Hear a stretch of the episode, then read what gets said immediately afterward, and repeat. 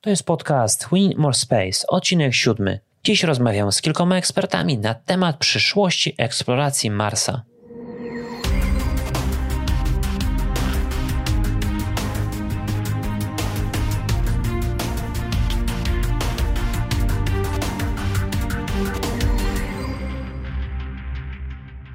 Cześć, witaj w Win More Space Podcast.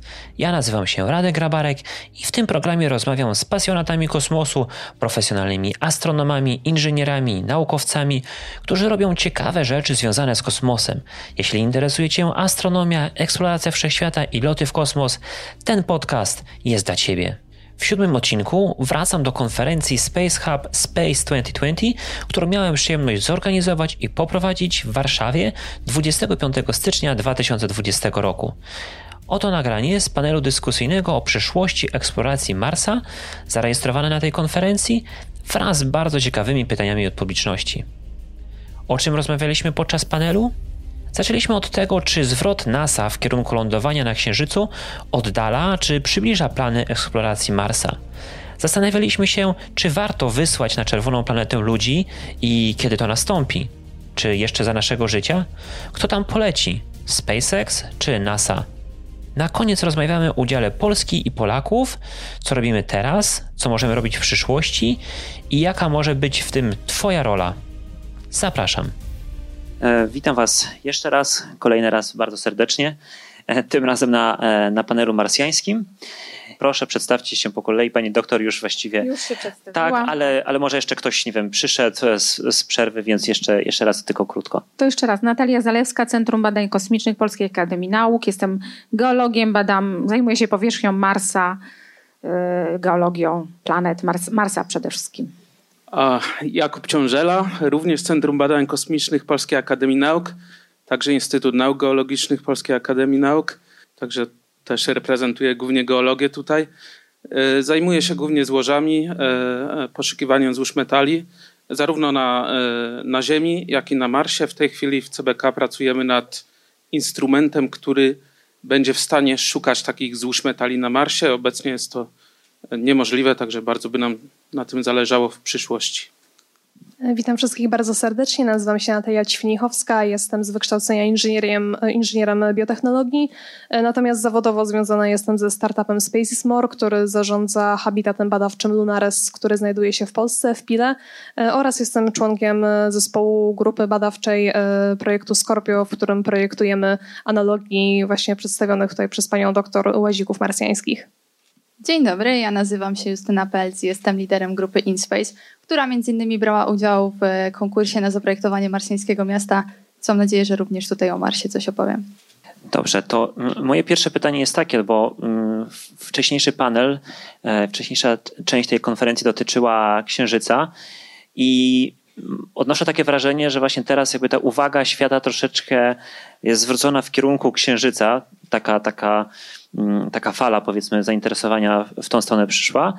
I czy to, że na przykład e, no, NASA wyśle ludzi na Księżyc, takie są najbliższe plany, to to oddala e, misje marsjańskie? Czy to oddala po prostu plany eksploracji no, wszelkiego rodzaju Marsa, ten zwrot ku, ku Księżycowi? Znaczy ja pierwsza, tak? tak. nie, właśnie, właśnie tutaj y, zastanowiłam się nad tym, że, że, że nie, że nie oddala, bo będziemy mieć nowe doświadczenia, że jakikolwiek popełniony błąd, no to jest y, w stanie się no, człowiek do tego odnieść szybciej, tak? Bo, bo, bo podróż na Księżyc do tej pory wiem, że trwa trzy dni tylko. Oby nie było tych błędów a już z Marsem będzie, będzie dłuższy, jest dłuższa pro, dłuższy problem, bo, bo, bo lecimy tam tylko pół roku. Tylko, znaczy aż pół roku. Yy, I ja myślę, że, że to, że, że najpierw wylądujemy na Księżycu, to jest, yy, to jest dobre dla misji marsjańskich. Nie wiem, jak ktoś jeszcze. Mhm.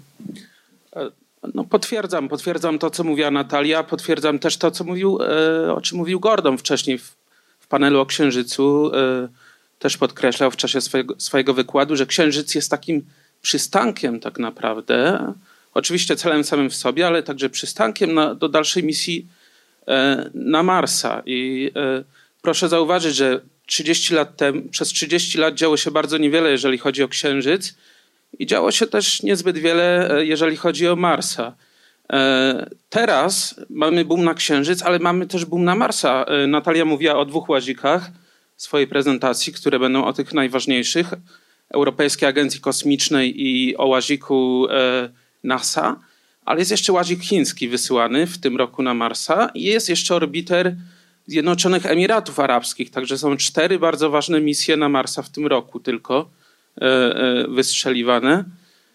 No i, i księżyc, y, to, że będzie ten księżyc eksplorowany, to będzie takim testem. To będzie test technologii, które potem mogą zostać wykorzystane na Marsie i test tego, jak sobie poradzimy jako ludzie na, y, w kosmosie, y, jak zniesiemy promieniowanie, jak zniesiemy ten brak atmosfery, jak nasz sprzęt tam na Księżycu to zniesie.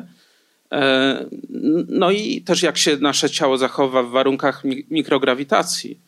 E, także jak najbardziej potwierdzam, że, że to jest sprzężenie zwrotne. Im więcej będzie się działo na Księżycu, tym lepiej dla Marsa też. No, nie pozostaje mi nic innego, jak tylko zgodzić się z moimi przedmówcami. No, ja jestem zwolennikiem dosyć takiej spokojnej polityki, jeżeli chodzi o podbój innych planet, bo jednak zbudowaliśmy ISS-a, dużo się na tym nauczyliśmy, zbudujemy teraz coś na Księżycu, to będzie dla nas kolejna nauka, a mimo, że jednak trochę tych sąd już poleciało na tego Marsa, to tak naprawdę to tylko nam pokazuje, jak mało jeszcze wiemy o tej planecie, bo Kret miał zadziałać. Okazało się, że on nie działa tak, jak chcieliśmy, więc tak naprawdę jeszcze dużo zostaje do odkrycia, a też nie ma co porywać się właśnie z motyką w tym przypadku na Marsa, nie mając e, odpowiedniej, odpowiedniego zasobu wiedzy i nie warto też pchać się w taką misję samobójczą według mnie.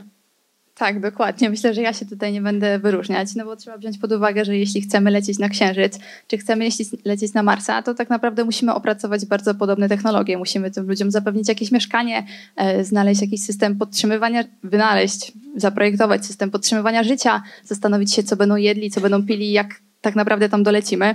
Więc to są wszystkie te same rzeczy, oczywiście przystosowane do różnych planet, które i tak musimy e, zaprojektować, stworzyć i sprawić, żeby działały, więc Księżyc będzie takim naszym poligonem doświadczalnym i uważam, że sukces na tym polu sprawi, że tak naprawdę Mars jeszcze bardziej przyspieszy.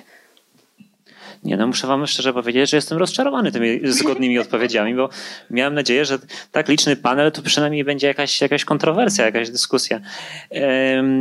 Ja wam powiem moją opinię na ten temat, bo mm, ja z jednej strony uważam, że, że no bo historycznie NASA ma takie właśnie tak, taki tik-tak, nie? Jest raz, raz na Marsa, raz na Księżyc, nie? Nowa administracja przychodzi, jedni mówią na Marsa, drudzy na Księżyc. E, tak było przynajmniej w ostatnich latach. I moim zdaniem, jakby tak bezpośrednio to ten zwrot ku Księżycowi tą taką pierwszą załogową misję na Marsa oddala, bo teoretycznie, gdyby po prostu NASA rzuciła wszystkie środki na, e, na tą misję na Marsa, to polecilibyśmy e, szybciej tam. Tylko jest jeden z tym problem, bo na przykład program Apollo, jaka jest największa krytyka programu Apollo? No taka, że e, ok, poleciliśmy tam, ale to były właśnie ok, flaga, odciski stóp i koniec. Było to tak horrendalnie drogie, że po prostu od tych 50 lat nadal tam nie latamy. I gdybyśmy zrobili tak samo z Marsem, to też może ok. Mielibyśmy pierwszego człowieka na Marsie, dwie, trzy misje, tak jak w Marsjaninie w filmie, i później byłoby koniec znowu na następne lata, bo nie wiem, może ktoś podczas tej misji by zginął, może coś tam by się stało. I myślę, że jakby bezpośrednio to oddala, ale jeśli na przykład rozwiniemy tą ekonomię księżycową, o której mówiliśmy wcześniej, i będą firmy i organizacje, to myślę, że jednak na tego Marsa polecimy i tam też znów y, zostaniemy na dłużej. No dobrze, jak tam polecimy w końcu, to co będziemy tam mogli zrobić, tak? Czy na Marsie jest wystarczająca ilość surowców, to znaczy wody, jakichś minerałów, które, które można e, stosunkowo łatwo wykorzystać? Jestem tutaj ciekaw o opinii naukowców. Czy woda jest, ale przede wszystkim w postaci lodu albo pary wodnej. To to wiemy na pewno, bo tak niskie ciśnienie nie pozwala, żeby ona, ona była w stanie ciekłym. Dlatego jeśli mamy w stanie stałym, co zrobić, żeby była w stanie ciekłym? Są technologie, to się opracowuje. Y, jeśli chodzi o y, sam regolit nawet marsjański to są plany, żeby, żeby wytwarzać z niego budulec na przykład, ewentualnie y, wytwarzać także paliwo tam na miejscu. Nie wiem, czy ty, Jakub, jeszcze coś dodasz, bo to chodzi o, też o minerały, tak? Więc, więc więcej powiesz. No tak, może ja się, może ja się od, wypowiem odnośnie tych minerałów, jako że jest to moja specjalizacja właściwie. Wszystkie skały, wszystkie minerały, wszystkie procesy na Marsie są właściwie prawie takie same jak na Ziemi. E, co do tego jest coraz mniej wątpliwości, jedynie różnią się pewnymi proporcjami e, e, czy parametrami. Jednych, jednych minerałów może być troszkę więcej, drugich mniej. Wiemy, że tak naprawdę na powierzchni Marsa minerałów takich złożowych, na przykład siarczków, jest nawet więcej niż, niż na Ziemi. Także jeżeli chodzi o to twoje pytanie, czy, czy będzie tego materiału e, dostatecznie dużo, tych metali, z których e, będzie można rozwijać bazę, elektronikę na tej bazie, e, czyli czy będzie miedź, czy będzie srebro, czy będzie złoto, no to nie, nie ma wątpliwości, że ono jest. Pytanie, jak go szukać? No mniej więcej tak jak na Ziemi. Są, to są podobne procesy, czyli szuka się wzdłuż brzegów kraterów impaktowych. Wiemy, wiemy z naszej wiedzy geologicznej na Ziemi, że że tam te złoża siarczków, złoża metali są bardzo duże. Szuka się na obszarach wulkanicznych, gdzie są zjawiska hydrotermalne, które jak wiadomo powodują zwiększoną koncentrację tych metali. No i, i mo, można też próbować szukać wzdłuż starej sieci rzecznej, e, e, takimi metodami, jak się używało na Ziemi w czasach gorączki złota na Alasce. Były rzeki na Marsie, ich już nie ma, ale osady mogą być podobne. E, no my w tej chwili w CBK pracujemy nad takim projektem Mirrors, który e, pomoże w tych poszukiwaniach. Otóż chcemy wysłać e, na orbitę Marsa instrument, który będzie właśnie wykrywał w dalekiej podczerwieni, używając dalekiej podczerwieni, te minerały złożowe, siarczki. I to pomoże w planowaniu tych przyszłych poszukiwań, które gdzieś tam za 20-30 lat będą mogły mieć miejsce. Ponieważ, tak jak mówili przedmówcy, w górnictwie kosmicznym nie, niekoniecznie chodzi o to, żeby e, brać te minerały na Ziemię, tylko raczej o to, żeby je wykorzystywać na miejscu i gdzieś tam w perspektywie 20-30 lat e, e, to może mieć znaczenie. To ja może takie pytanie dodatkowe, bo akurat Natalia i Justyna, wy projektowałyście bazy marsjańskie i powiedzcie, mm, jakie, jakie były te początkowe założenia, tak? Kiedy, kiedy ta baza miała powstać, na jakich warunkach, żebyśmy ten znaleźli taki most między powiedzmy tym, co jest teraz, a wtedy, kiedy miała ta baza powstać według, według e, założeń konkursu. Akurat w naszym przypadku my założyliśmy, że będziemy tam latać około 2060 roku, więc daliśmy sobie jednak ten czas, żeby tam te pierwsze misje prawdopodobnie bezzałogowe poleciały, żeby też sprawdziły warunki, jakie tam są, warunki podczas transportu też jednak e, dosyć dużego ładunku, bo jeżeli chcemy tam cokolwiek wybudować, no to musimy tam coś przewieźć, a lądowanie na Marsie, no to jest ciągle dla nas dosyć e, kłopotliwe, o czym przekonało się bardzo boleśnie ESA. Mam nadzieję, że w przypadku 2020 nie będziemy mieć tego problemu, że wszystko przebiegnie e, bardzo sprawnie. E, natomiast jeżeli chodzi o całe takie mm, e, założenia, no to też e, badaliśmy tą planetę pod kątem właśnie geologicznym, jakichś ciekawych struktur geologicznych, tak aby umiejscowić tą bazę w jak najlepszym położeniu. I też bardzo mocno braliśmy pod uwagę właśnie twardość tych skał, bo jeżeli chcielibyśmy się gdziekolwiek wkopać, no to musimy założyć, że na pewno się tam wkopiemy, że nie spotka nas jakaś nieprzyjemna niespodzianka po drodze. I dlatego też wybraliśmy deltę pradawnej rzeki Nilu, tam gdzie jest, ona jest tak nazwana, że to jest e, delta Nilu, e, gdzie widać takie wyżłobienia, które prawdopodobnie powstały przez rzekę, więc założyliśmy, że jeżeli woda jest w stanie wyżłobić te skały, no to też my będziemy w stanie się tam wkopać. E, to akurat wybraliśmy krater Jezero, czyli to jest to miejsce, gdzie będzie też lądował łazik 2020. Co ciekawe, wybraliśmy to jeszcze przed oficjalnym ogłoszeniem NASA, więc dla nas to był też taki duży plus naszej pracy, że zrobiliśmy bardzo dobry research i że do tego czasu właśnie do ewentualnej powstania tego bazy bardzo dużo będziemy wiedzieć o tym miejscu, bo już ten łazik zdąży to do tej pory przebadać. To ja może, żeby wprowadzić jakiś twist, zacznę o czymś innym. Mm, to pytałeś się, czy mamy wystarczająco surowców, żeby móc tam coś rozwijać. I my doszliśmy do takiego wniosku, że mamy, ponieważ na początku ich nie potrzebujemy. Myślę, że jeśli chodzi na przykład o. E, zaraz powiem, dlaczego takie założenie chcę wysnuć. E, znaczy już wysnułam. E, chodzi o to, że jeśli wysyłamy ludzi na Marsy, to przecież nikt nie zakłada, że wyślemy astronautów i oni będą, o macie wodę pod sobą zamarzniętą, więc sobie ją wydobądźcie, pijcie, wyhodujcie rośliny e, i generalnie zróbcie wszystko sami. No musimy założyć, że te pierwsze misje mm, załogowe jednak muszą mieć cały zapas ze sobą, zapas jedzenia, zapas wody i oni dopiero będą pracować nad tym, żeby pierwsze rośliny tam wyhodować. Dlatego też pracujemy nad tym, żeby mieć jak naj... Um, lepiej, jak najbardziej wydajne systemy podtrzymywania życia, oczyszczania wody, takiego obiegu, obiegu zamkniętego. Więc owszem, e, wszelkie surowce i złoża są bardzo ważne w takim długofalowym podejściu, kiedy chcielibyśmy tą bazę rozwijać, budować dalej, zacząć z tym Marsem coś więcej robić. Ale jeżeli chcemy polecieć na Marsa jako taką, taki pierwszy krok, no to tych surowców na miejscu niewiele potrzebujemy. Tak naprawdę najważniejszy dla nas jest regolit, którego mamy pod dostatkiem, bo z niego moglibyśmy wybudować bazy. Więc tak, żeby taki mały twist chociaż wprowadzić.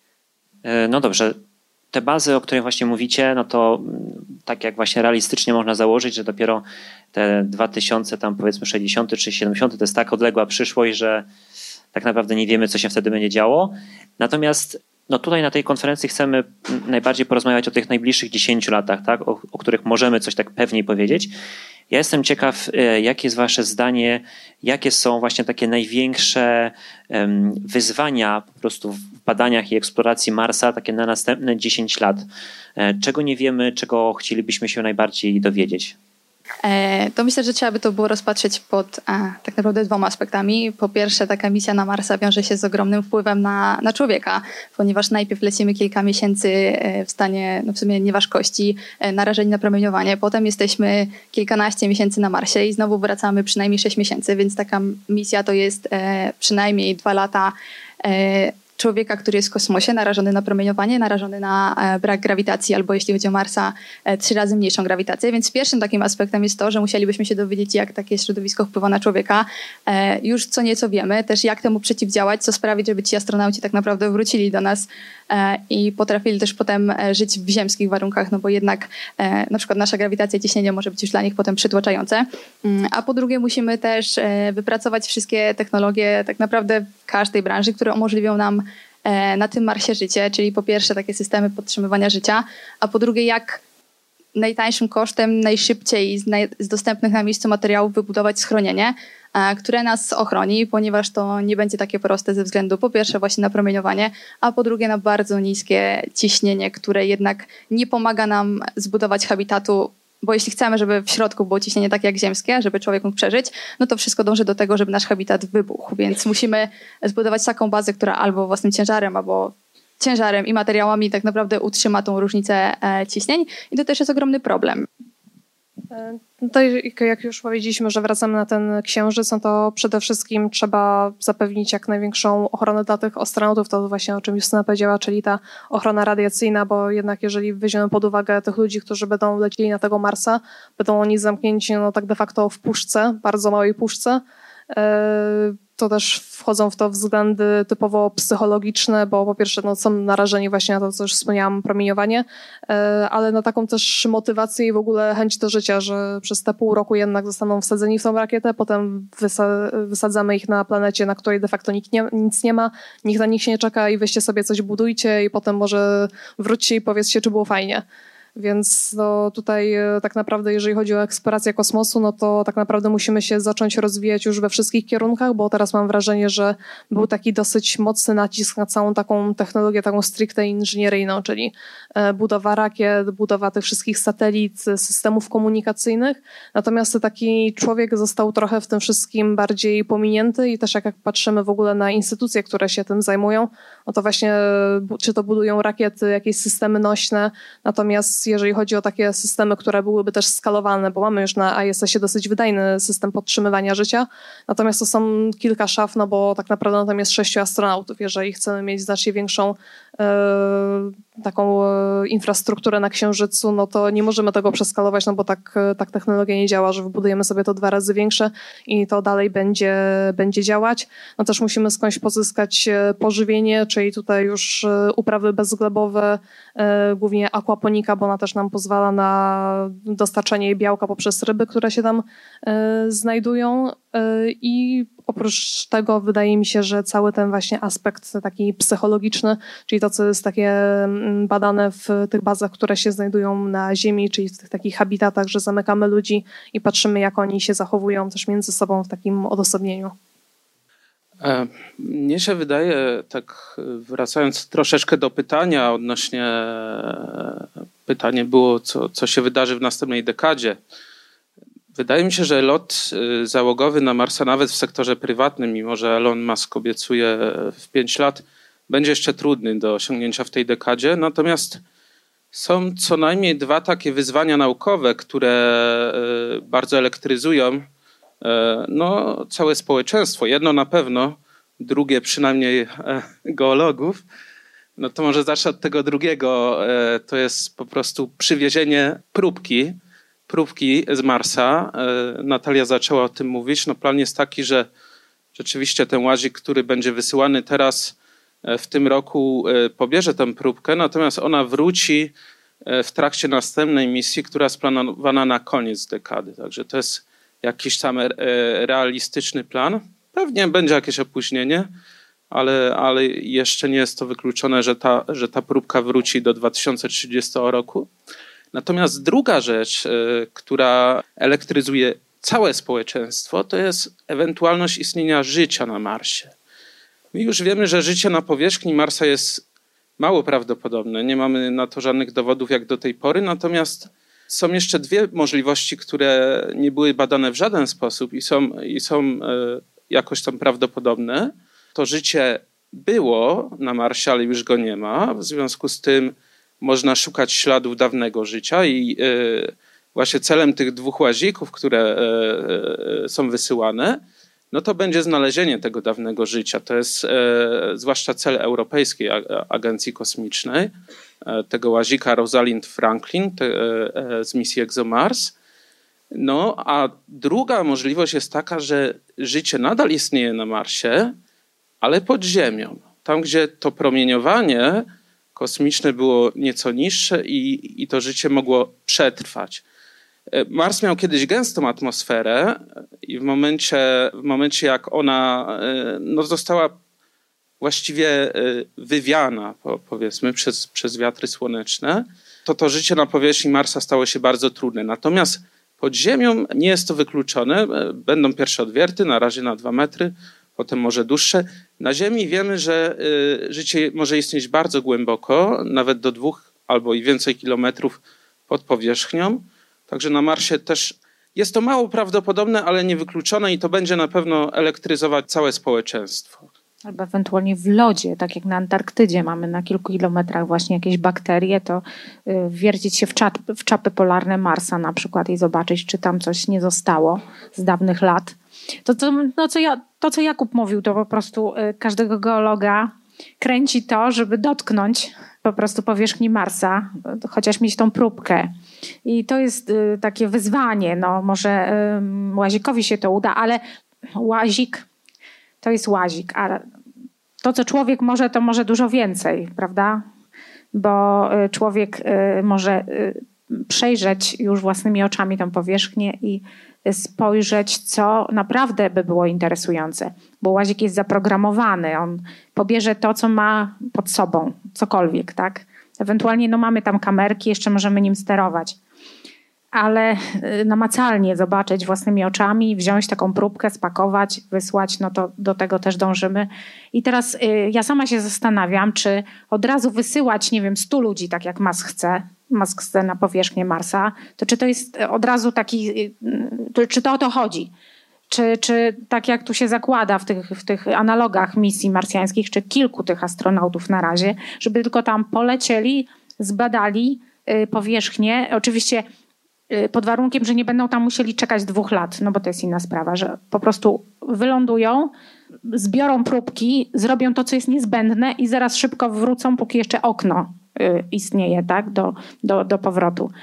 Bo chyba, chyba wydaje mi się, że, że tu powin, powinniśmy się skupić na, na tym, żeby, żeby rzeczywiście człowiek poleciał, yy, zrobił jak, najszyb, jak najszybciej, co się da, i wrócił. I dopiero stopniowo, stopniowo, tak jak e, Jakub mówił, to już lata 60. pewnie będą, żeby, żeby rozwijać i bazy, i już e, takie laboratoria tam na powierzchni Marsa. No nie wiem, co, co sądzicie o tym, ale wydaje mi się, że, że od razu budować bazę na 100 osób to jest, to jest chyba na razie nierealne.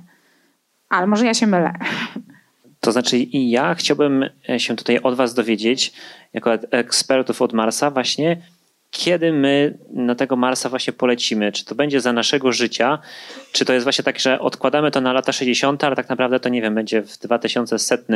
Bo wydaje mi się, że no, no właśnie lot na Księżyc ludzi to jest jedna sprawa, ale lot na naprawdę na inną planetę, nie? Jakby to jest zupełnie inny rodzaj też wyzwania, ale też no jakby osiągnięcia, tak? I, i, i ekscytacji takim, takim lotem, więc czy on odbędzie się za naszego życia? Tak, myślę, że myślę, że się odbędzie za naszego życia, ponieważ weszli nowi gracze, wszedł sektor prywatny, e, to jest, to jest coś, co napędza zdecydowanie. Po prostu ten globalny budżet e, sektora kosmicznego rośnie i, i po prostu e, w pewnym momencie zostanie osiągnięta kumulacja taka tego budżetu, że, że znajdą się te pieniądze na misję załogową. Drugi aspekt to, są, to jest geopolityka. Chińczycy bardzo mocno naciskają i to, że teraz mamy powrót Amerykanów na Księżyc, to jest moim zdaniem zasługa Chińczyków głównie, bo oni zrobili bardzo silny program kosmiczny. No i e, Amerykanie e, bardzo szybko odpowiedzieli i, i wszystko zaczęło się nakręcać. Tak samo tak samo będzie z Marsem. No już teraz cztery różne kraje wysyłają swoje e, orbitery na Marsa. Kiedy dokładnie polecimy, trudno przewidzieć. NASA i inne agencje kosmiczne mówią o latach 40., e, około 40 roku, Elon Musk o 2025-2024, ale prędzej czy później polecimy i, i, będą na to ochotnicy. Nie, nie, tylko ludzie z przypadku, ale naukowcy, jeżeli e, szanse przeżycia będą 90-95%, 95%, to, to znajdą się ludzie, którzy polecą na tego Marsa, naukowcy, lekarze, e, czy inne osoby, które e, mogłyby się tam, inżynierowie, które mogłyby, mogłyby się tam przydać. No więc ja jestem optymistą tutaj. E, no tutaj te cztery lata, bo do 2024 roku sobie założył Musk, że tam polecimy, jest, nie powiem, śmiałym pomysłem, aczkolwiek nie chcę powiedzieć, że kategorycznie się to nie uda, ponieważ no, technologia jest o tyle wdzięczna, że czasami następuje taki przełom w nauce, że po prostu to idzie w tak szybkim tempie, że być może polecimy do tego 24, być może nie. Znaczy ja myślę, że tak jak można podziwiać Ilona za wiele różnych rzeczy, to na pewno nie można brać poważnie jego deklaracji a propos dat i to jest tak zwany Elon's time i po prostu no, y, no on dzisiaj obiecał, że 24, a w 24, że w 28 albo no nie wiem, no jakby. E, tak, to bardziej chciałam powiedzieć, że czasami po prostu ktoś wpada na taki pomysł i po prostu to wszystko idzie tak lawinowo, tak samo jak mieliśmy smartfony, to po prostu mhm. e, w przeciągu paru lat no, skok technologiczny był tak olbrzymi, że tak naprawdę nie dało się tego przewidzieć, jak to się do końca rozwinie. Dlatego no, za naszego życia, no to wierzę w to, natomiast dokładnej daty, no to mhm. niestety nie jestem w stanie e, przewidzieć, wywróżyć. Znaczy jest, wydaje mi się, że e, w tych następnych 10 latach e, no, zobaczymy właśnie, jak e, SpaceXowi będzie się jakby ten, ten development właśnie Starshipa rozwijał, no bo jest teraz taka jakby troszeczkę no, nie, no, cicha konkurencja, tak? Właśnie ESA z, z NASA organizuje misję Sample Return i, i ta misja sprowadzi, nie pamiętam, jeden kilogram tych próbek? Mniej niż chyba jeden kilogram, nie pamiętam, czyli no bardzo niedużo teoretycznie. Natomiast jeśli w ciągu tej dekady, nie, nie do tego 24, ale jeśli w ciągu tej dekady um, SpaceXowi uda się wysłać po prostu Starshipa bezzałogowego zupełnie i wrócić z nim, no to teoretycznie ten potwór ma po prostu taki udźwig, tam nie wiem, no ileś ton mógłby teoretycznie po prostu um, sprowadzić z powrotem um, jakichś skał, więc no nie wiem. Ciekawy jestem, kto, kto wygra, chociaż to nie jest jakby konkurs o to, o jakąś taką wielką nagrodę, tylko po prostu myślę, że ktokolwiek by to nie zrobił, to, to i tak wszyscy będą się e, z tego cieszyć. Przepraszam, bo tak zagaduję was. E, tak, jeszcze chciałam dodać, że tutaj, jeżeli chodzi o całe te plany NASA, no to o tyle to jest niewdzięczne w przypadku takich instytucji, że są one finansowane z pieniędzy publicznych, więc tak naprawdę no, od prezydenta zależy, w którym kierunku oni idą, dlatego oni tak sobie skaczą raz na Marsa, raz na Księżyc, bo każdy chce mieć ten wkład, każdy chce być tym prezydentem, który powiedział, że lecimy gdzieś i to się na 100% udaje i niestety tutaj jest taki no, brak konsekwencji, że jeżeli poprzedni powiedział, że lecimy na tego Marsa, no to drugi to kontynuuje i dochodzimy do jakiegoś sukcesu razem wspólnymi siłami. Natomiast no, takie skakanie, no to też są pieniądze, które tak naprawdę przypadają w błoto, bo pracują nad jakimś prototypem, który ma być, ma spełniać te warunki marsjańskie, a muszą tak naprawdę zaraz się przerzucać na ten księżyc, to trwa 5 lat i potem znowu muszą do czegoś wracać, dlatego no tutaj chyba bardziej ten sektor też prywatny może nakręcać takie e, instytucje, albo być właśnie pionierem i to jako pierwszy tam dotrzeć. Myślę, że właśnie jedna sprawa, to co zostało powiedziane, to różnica między sektorem prywatnym i takim publicznym, bo myślę, że właśnie NASA nie pozwoli, ani żadna no może nie żadna, ale ani NASA, ani ESA nie pozwoliłaby sobie właśnie na wysłanie człowieka, gdyby nie było rzeczywiście dużych szans, że, że on wróci cały i zdrowy, no bo jednak opinia publiczna mogłaby być miażdżąca, gdyby oni zginęli, to mogłoby tak naprawdę zabić cały program e, marsjański w tym wypadku.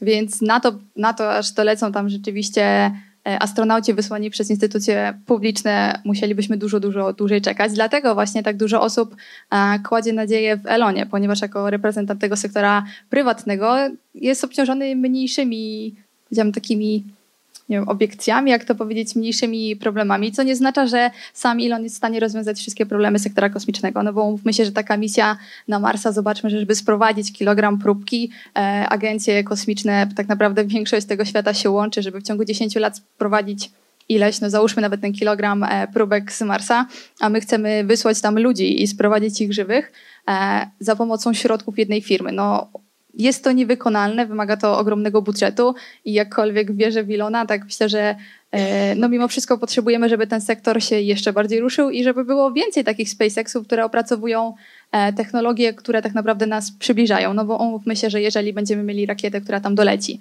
będziemy mieli systemy, które sprawią, że człowiek tam przeżyje i będziemy mieli chętnych astronautów, myślę, że tego nie braknie, no to tak naprawdę każde państwo będzie chętne, żeby to wysłać, jeżeli będą już dostępne technologie do tego, więc tak naprawdę każdy z nas może pomóc, pracując nad tym wszystkim, co może nas do tego przybliżyć, no bo mając już wszystko opracowane, tak naprawdę nawet prezydenci nie stoją już nam na drodze.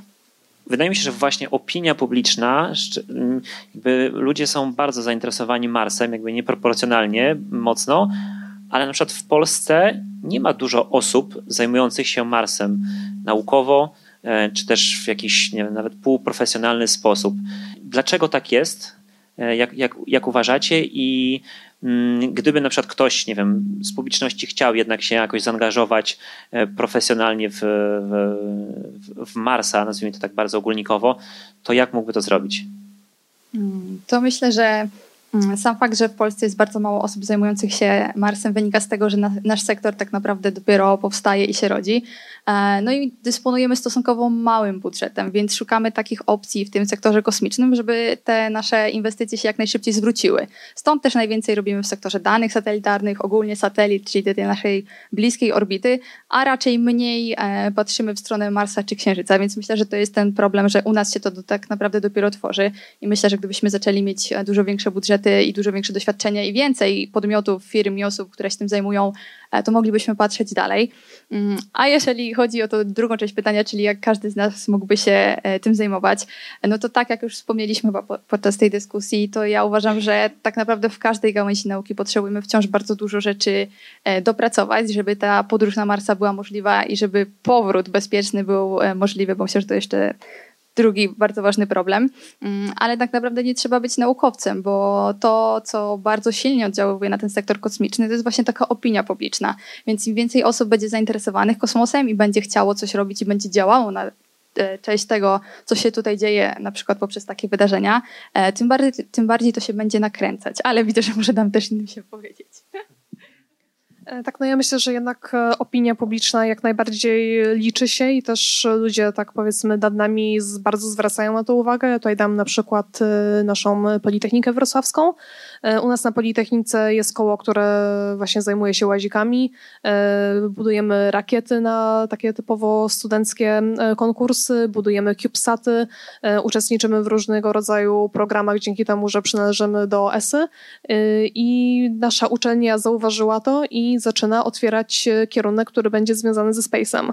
E, do tej pory kojarzyłam chyba tylko dwie uczelnie, które były z tym związane, natomiast widząc to, jak my się w to angażujemy, mam na myśli my studenci, e, to wyszli naprzeciw naszym oczekiwaniom i otwierają kierunek, który pozwoli kształcić przyszłe pokolenia. E, tutaj jeszcze chciałam dodać, że właśnie nie aż tak dawno też przynależymy do tej ESY, nie płacimy też aż takich składek, żeby być w tych wszystkich programach, no ale nie, nie od razu Rzym zbudowano. Trzeba to po prostu powoli, małymi kroczkami, a już można zauważyć, że powoli zaczynamy też odcinać od tego kupony. Nasi e, naukowcy zaczynają uczestniczyć e, w coraz to większych przedsięwzięciach, tak jak na przykład KRET, mimo że tam w tym łańcuchu dostaw jednak jesteśmy ciągle tymi podwykonawcami podwykonawców, to jednak już coś się zaczyna dziać, coś się zaczyna ruszać i jeżeli my też pokażemy swoje zaangażowanie na w takich małych kroczkach, no to to może bardzo fajnie zaowocować w przyszłości. Chciałem zauważyć, że nasz panel jest najliczniejszy. Mamy cztery osoby tutaj, więc e, nie, jest nas ta, nie jest nas aż tak mało. Tak, ale, ale powiem, e, powiem szczerze, e, tak informacje zakulisowe, że miałem chyba od początku organizacji tej konferencji miałem największy problem ze znalezieniem dobrych panelistów do, do, do panelu marsjańskiego właśnie, więc e, jakby tutaj, nie wiem, jakoś tak, na, później tak się bardzo starałem, że, że, że znalazłem czwórkę. Ale... Dobra, to szukam dalszych argumentów wobec tego. Ja myślę, że ważna też jest dy, dynamika tego procesu. Ja reprezentuję środowisko naukowe, no to może będę wypowiadał się w naszym imieniu. Kilkanaście lat temu, no to w Polsce właściwie była jedna, dwie osoby, jedna, jeden, dwóch naukowców, którzy się zajmowali zajmowali tym Marsem. Pięć lat temu tych naukowców było e, kilku, a teraz właściwie już jest kilkunastu. Jest e, kilka osób w Warszawie. Tutaj Natalia reprezentuje to środowisko, ja reprezentuję środowisko wrocławskie, gdzie też jest kilka osób. W Krakowie jest kilka osób, e, które się zajmują Marsem. Czasami to jest tak, że tak jak u mnie, że ja się na przykład zajmuję 50% swojego czasu naukowego pewnie Marsem czy 60, a 40% na przykład Ziemią. Y, I, więcej jest takich naukowców, którzy robią i to, i to, no bo skądś tą wiedzę o Marsie też trzeba czerpać z takich porównań. W Poznaniu jest, y, jest kilka osób, mam doktoranta w Poznaniu, który się zajmuje Marsem.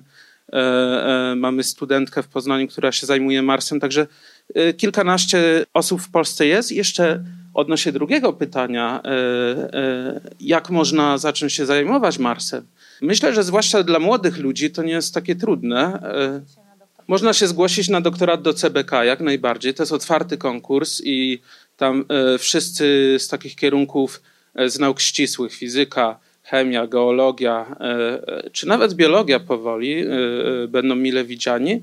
Ja sam też prawdopodobnie będę otwierał nową pozycję dla doktoranta w ciągu roku i, i, i dwójki studentów. Zachęcamy do kontaktu.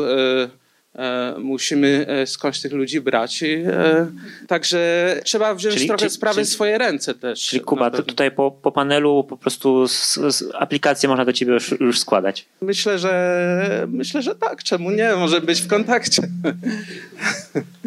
Na, na, na pewno, na pewno. W tym roku miałem aż czterech praktykantów z Politechniki Odwa Wrocławskiej, którzy się zajmowali Marsem u mnie na praktykach i z dwójką z nich cały czas e, współpracujemy razem. E, także możliwości są, bardzo duże właściwie. Dokładnie to, to powiedział Jakub, co, co ja też to, to samo, to samo powtórzę, ale powoli, powoli, bo ja kilkanaście, już więcej niż kilkanaście lat temu, jak zaczynałam doktorat, to rzeczywiście chyba była jedną z nielicznych osób, która zajmuje się Marsem, bo w Centrum Badań Kosmicznych, tak jak już mówiłam w mojej prezentacji, była robiona część do spektrometru e, furierowskiego PFS i tam mieliśmy dostępne dane z Marsa bezpośrednie i potrzebowano osób, które, i między innymi geologa, dlatego ja zostałam na doktorat przyjęta e, jeszcze razem z moją koleżanką i praktycznie byłyśmy pierwszymi osobami, które jakoś się wdrażają powoli w, w zagadnienia marsjańskie i to się powoli, powoli rozwijało. Następni doktoranci, już y, grupa wrocławska się też tworzyła. To, to się tak rodziło y, na początku 2000 lat, mi się wydaje, w, w Polsce. Y, wcześniej to hobbystycznie można powiedzieć, że ktoś się zajmował Marsem. Nawet w latach 70. wiem, że w Muzeum Ziemi była taka znana badaczka, która wiele publikacji na temat wikingów zostawiła po sobie. I to, które są bardzo ciekawe ale już po prostu nawet jak tak popatrzę, co w szkole było, jaki był, jaka był program szkolny, tam nie było nic, nic z kosmologii. Dzieci się nie, nie kształciło w kierunku, żeby zaznajomić je z, z układem słonecznym. Liźnięte to gdzieś było na fizyce. Praktycznie mały był kontakt, bo to od dziecka trzeba zaczynać tą edukację. I teraz jest coraz więcej właśnie y, nawet takich przedsięwzięć edukacyjnych, żeby to młodzież edukować w kierunku y, zainteresowania się kosmosem. I to, to się w ten sposób rodzi. Od hobby dopiero, dopiero potem, czy w przemysł się ci ludzie wdrażają, czy właśnie w naukę. Coraz więcej jest doktorantów na różnych wydziałach, którzy zaczynają y, się y, zajmować problemami kosmosu, naszego układu słonecznego w różnych dziedzinach ale to się powoli rozwija. No, co, co innego, że jak Dlaczego tak wolno? No bo to jest nie, budżet jest mały na to, prawda? Jak ktoś chce zarobić pieniądze, to, to w tym to jest, muszę powiedzieć, na razie w Polsce e, niełatwo. Niełatwo, tak, tak. Już stypendia do, do, dla doktorantów też są mizerne, więc. Chciałem zareklamować, że, że nie, są, nie są aż takie mizerne. Także nie, nie, nie chcę was tutaj zniechęcać. E, nie, nie naprawdę, naprawdę nie. Teraz już nie jest źle. Tak 10-15 lat temu było ciężko w nauce, ale teraz już e, są tak duże możliwości, jest tyle programów grantowych, że jeżeli ktoś e, jest aktywny, naprawdę, naprawdę można mieć zupełnie przyzwoite i przede wszystkim ciekawe życie jako, jako naukowiec, a, a zwłaszcza w tej branży budżety rosną eksponencjalnie, tak, także przyszłość jest dobra na pewno. No dobrze, to teraz czas na, na pytania. Chciałbym e, wrócić troszkę do spraw technicznych, ale też społecznych, bo tutaj mówimy o ten, e, najbliższa dekada, dwie, e, kolonizacja do e, lat 60. E, jak to by wyglądało? Mars jest czwartą planetą, więc strumień energii od Słońca jest mniejszy, jest tam zimno, nie ma atmosfery. Więc y, budowanie czegokolwiek na miejscu wymaga energii. I skąd tą energię? Bo panele słoneczne to tak średnio. A kolejnym za tym idącym pytaniem jest y, takie, że patrząc na ten rozwój w przeciągu ostatnich 20 lat, y, wpływ maszyn autonomicznych może wyprzeć społecznie chęć kolonizacji Marsa przez ludzi.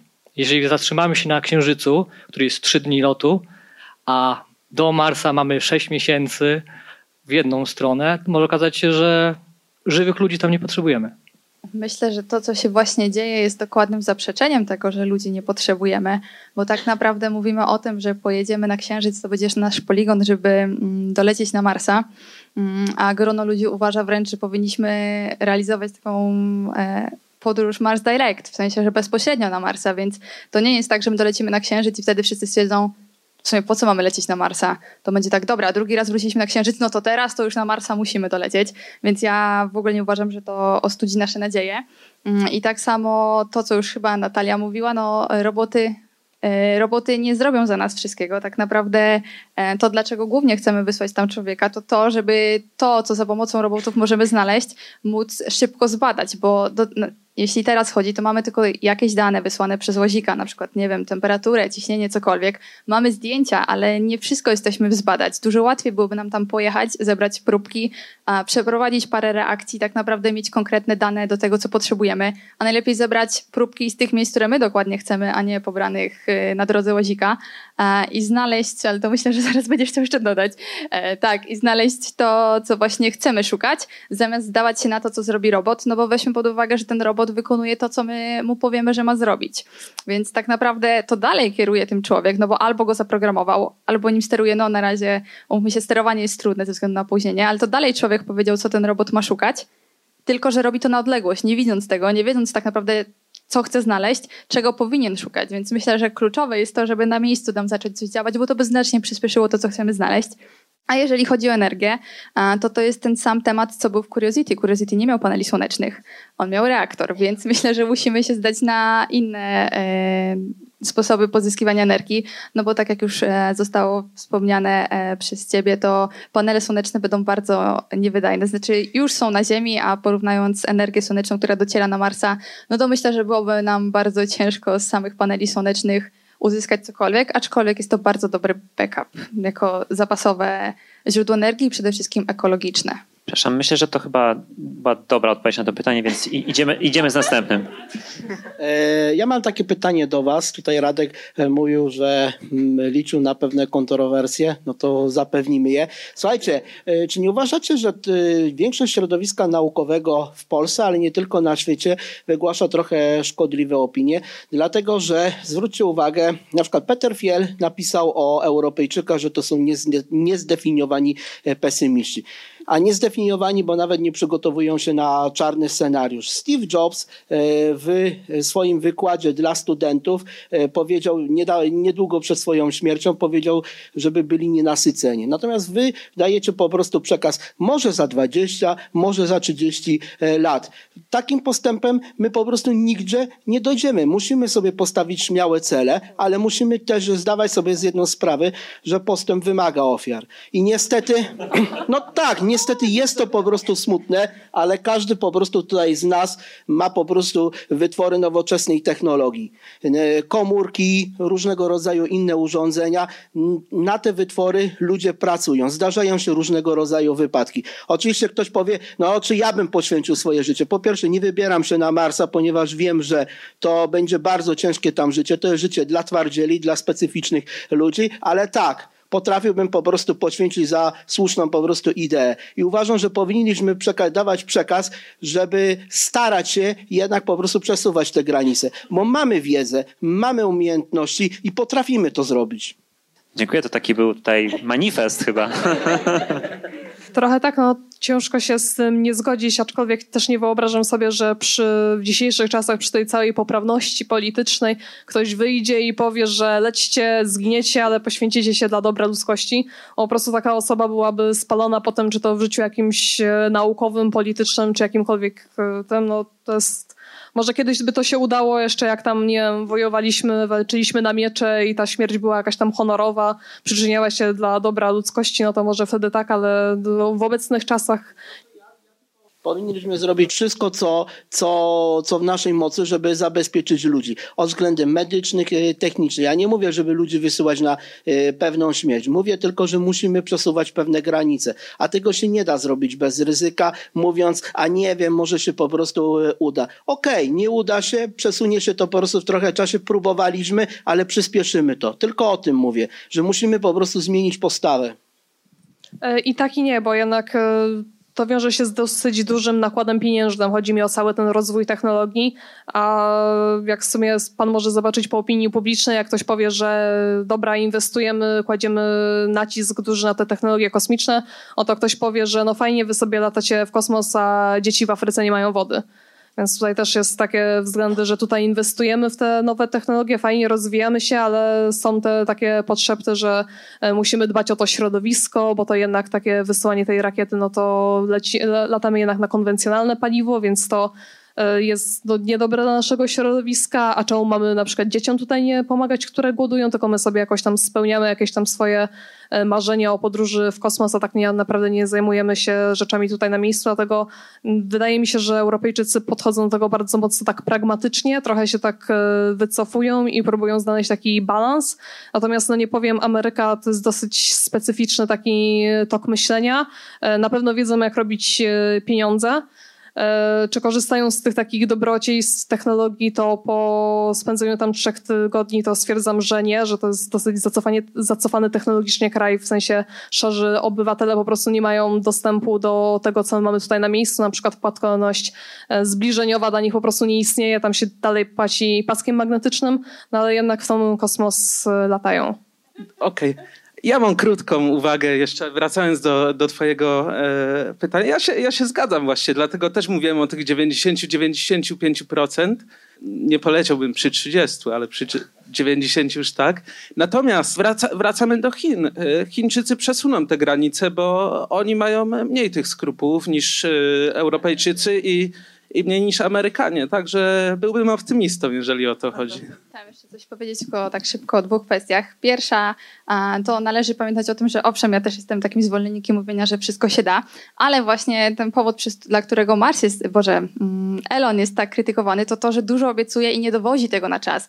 Więc wydaje mi się, że obiecywanie ludziom, że kurczę, chcemy dolecieć tam w ciągu 10 lat i to zrobimy, no i potem przychodzi te 10 lat później i nie polecieliśmy, to ludzie przestają wierzyć, że to jest w ogóle możliwe, skoro mówiliśmy, że to jest takie proste. Więc wydaje mi się, że ważne jest, żeby uczulać, że jakie są tak naprawdę realne granice, może takie trochę szybciej i bardziej optymistyczne, ale jednak przez takie zachowania to z jednej strony napędza, ale z drugiej strony też hamuje ten postęp, więc trzeba to wyważyć. I wydaje mi się, że spotkaliśmy się tutaj, żeby rozmawiać o takich realnych granicach, więc stąd też yy, taka takie nasze stanowisko, ale gdybyśmy nie wierzyli, że to się da zrobić szybciej, to byśmy nie projektowali między innymi miast marsjańskich, skoro dolecimy tam za 60 lat. A propos właśnie też e, Elona i jego krytyki za powiedzmy obietnice później niespełniane, bo e, ja do tego chciałbym nawiązać też pytaniem, bo wcześniej z kolei padło, E, bardzo słuszna uwaga na temat naturalnej przewagi e, sektora prywatnego nad sektorem państwowym. Tylko ten komentarz padł w kontekście tego, że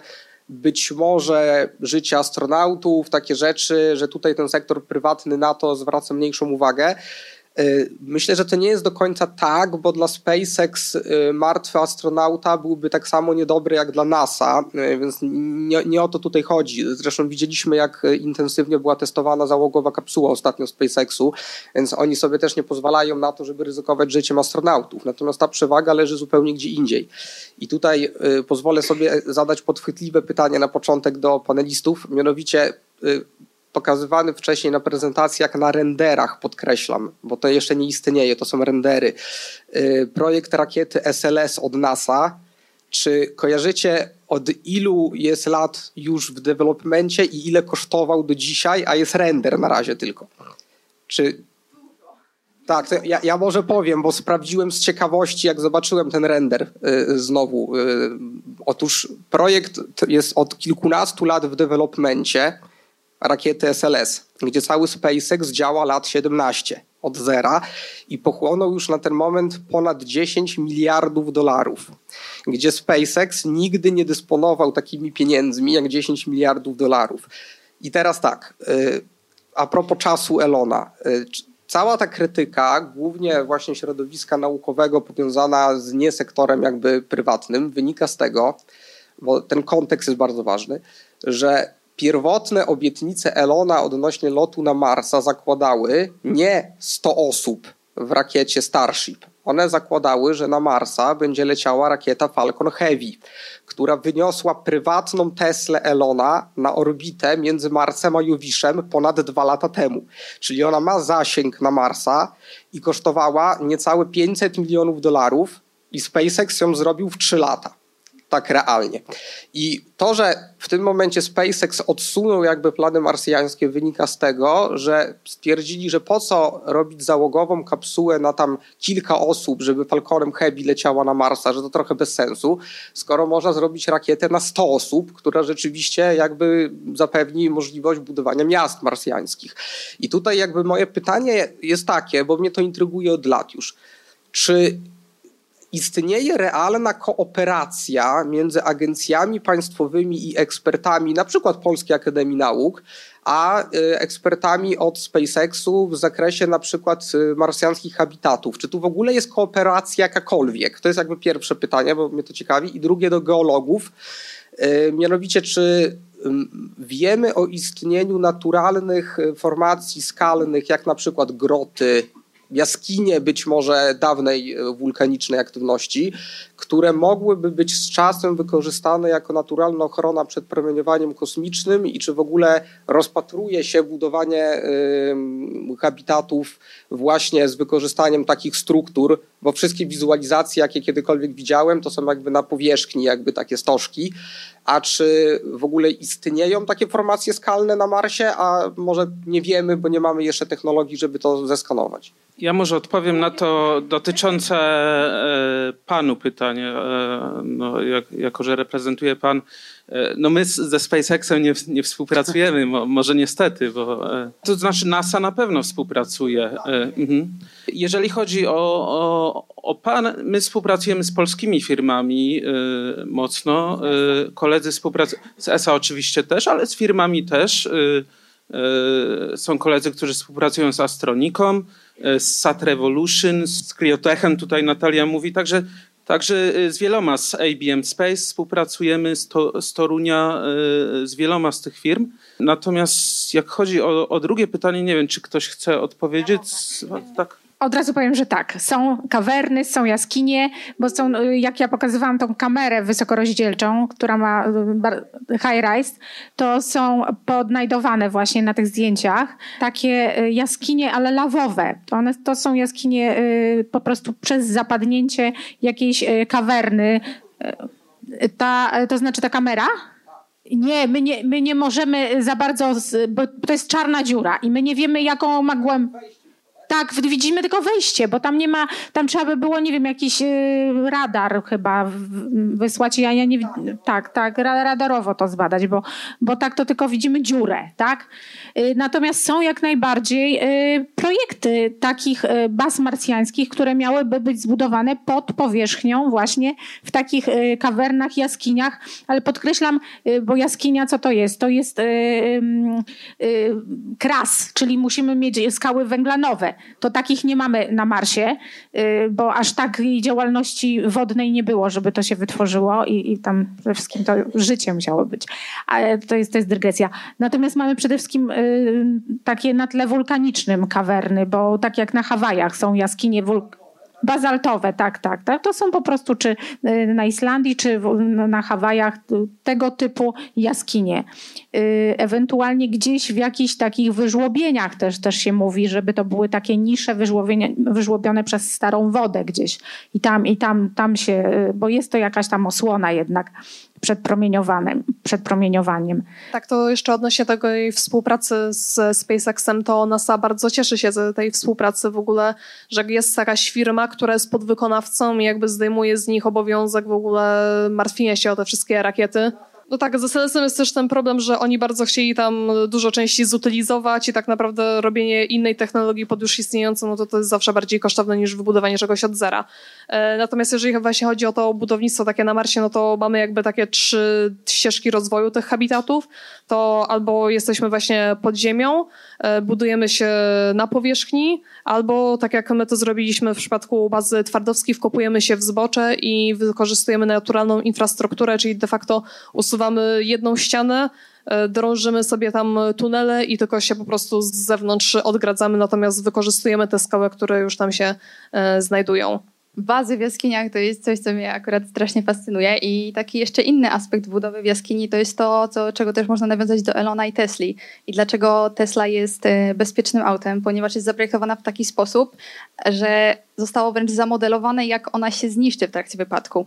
I dlaczego korzystanie z takich jaskiń albo wszelkich naturalnych yy, formacji na gdziekolwiek jest niebezpieczne pod tym kątem, że tak naprawdę nie projektując tego, nie wiemy, jak to się zachowa, znaczy możemy to zbadać dokładnie, ale wciąż nie możemy na przykład y, sprawdzić, jak to zareaguje na niektóre nasze działania, więc budując na przykład bazę albo później większą bazę albo wręcz małe miasteczko w jakiejś wielkiej jaskini w głębieniu czy czymkolwiek, e, tak naprawdę narażamy się na ryzyko, że pod wpływem naszych działań typu na przykład zwiększenia ciśnienia, tak no, może to się w jednym kroku wszystko zawalić. Głównym sposobem ochrony jest po prostu odpowiednia gruba warstwa, więc to nie jest tak, że nie możemy się ochronić przed promieniowaniem, tylko wolelibyśmy zbudować dom, który nas ochroni i będzie miał metrową ścianę, a nie dwudziestometrową. Więc to jest ten problem, ale myślę, że to jest właśnie to, co jeszcze powinniśmy dopracować, czyli ta ochrona przed promieniowaniem, co nie tylko na Marsie, ale większym problemem jest w trakcie samej podróży kosmicznej. Tak jak e, Natalia mówiła, lecimy w puszce, która nie ma grubych ścian, a akurat w trakcie podróży nic nas nie chroni od tego promieniowania, więc to jest jeszcze większy problem, więc nie tylko pod kątem Marsa, ale w ogóle samego lotu musimy to dopracować. I to chyba czas na ostatnie pytanie. Mm, państwo wspominali e, podczas panelu o wielu polskich uczelniach, e, między innymi również o wrocławskiej, ale e, o Politechnice Wrocławskiej. E, jednak nie słyszałam tutaj zbytnio wypowiedzi o Politechnice Warszawskiej, a działa tutaj bardzo dobre koło astronautyczne SKA. I tutaj jako studentka mam pytanie, czy mm, Państwo jako eksperci słyszeli o dokonaniach tego koła naukowego i jeśli nie, to albo raczej jeśli tak, to czy uważają Państwo, że idzie to w dobrą stronę? Czy raczej jest to działanie tylko i wyłącznie dla studentów i nie ma to raczej szansy takiej, żeby jakby rozwiązania prezentowane przez nich były mm, wykorzystane w eksploracji kosmosu?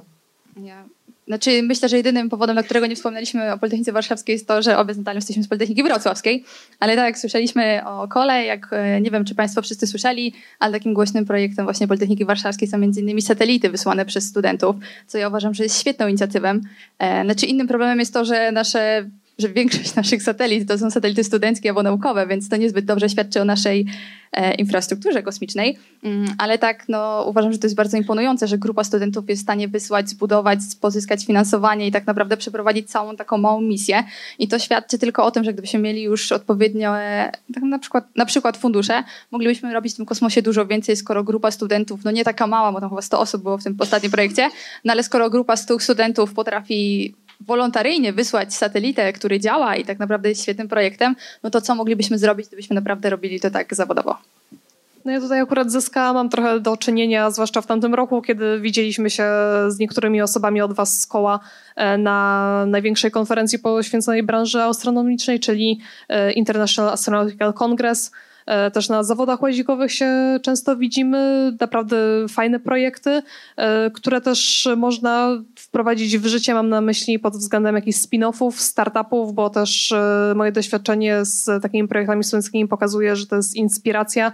Może nie całego łazika, że ktoś założy nagle startup, który będzie produkował dokładnie to samo w skali 1 do 1, ale jakieś podzespoły, cały soft jest, należy do Was, to nie jest własność uczelni i w tym kierunku można jak najbardziej bardziej iść o zdobyte doświadczenie właśnie, czy to przy budowie satelity, łazika, czy jakichkolwiek innych jest po prostu nieocenione. Można z tym iść na YGT do ESA i rozwijać się w tym kierunku. Znaczy ja tutaj chciałbym dodać, że chyba taką naturalną drogą jest najpierw robić e, projekty studenckie i jakby to doświadczenie jest takim no, świetną częścią twojego CV, jak później chcesz pracować dalej gdzieś, tak? Czyli e, żeby daleko nie szukać, właśnie na przykład Ewelina Ryszawa ze Studenckiego Koła Astronautycznego z Politechniki Warszawskiej zaczynała od, była w zespole PWSAT 2, a teraz pracuje w firmie Astronika, tak? I to ona na przykład składała fizycznie tego kreta, który poleciał na Marsa, tak, jako, jako mechanik. E, więc myślę, że to jest ta, ta, ta droga, która e, po prostu dla studentów. Tak, no jeszcze dodam, że od nas dwie studentki, które działały przy tym łaziku, dostały się na program e, dla młodych absolwentów właśnie szkół technicznych i teraz pracują dla Europejskiej Agencji Kosmicznej. Jedna tak stricte przy E, astronautach, to jest Centrum Szkoleń Astronautów, e, a druga w projekcie Melisa, czyli to są systemy podtrzymywania życia, więc tutaj dróg rozwoju obecnie jest tak dużo, więc każdy myśl, myślę wydaje, że znajdzie coś dla siebie. To by było na tyle dzisiaj. Linki do rzeczy, o których mówiliśmy, znajdziesz w artykule na stronie internetowej winitmore.space ukośnik podcast. Jeśli spodobał Ci się ten odcinek, zasubskrybuj podcast Need More Space, oceń go w Apple Podcast i powiedz o nim znajomym. Z góry ogromne dzięki. Podcast We Need More Space jest programem tworzonym przez pasjonata dla innych pasjonatów i mam nadzieję, że mogę na Ciebie liczyć w rozprzestrzenianiu tej pasji i dobrej energii na innych. Do usłyszenia w następnym odcinku. Cześć!